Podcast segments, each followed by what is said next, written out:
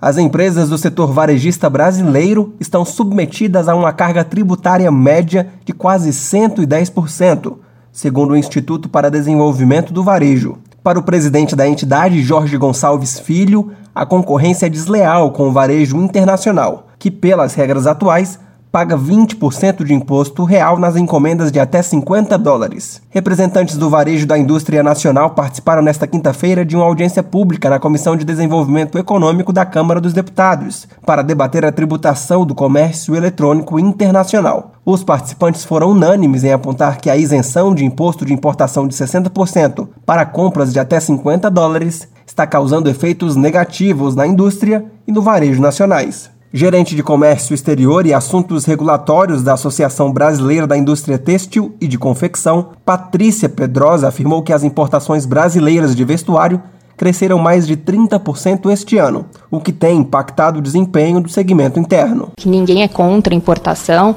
é, mas o importante é que isso aconteça é, num ambiente de competição justa.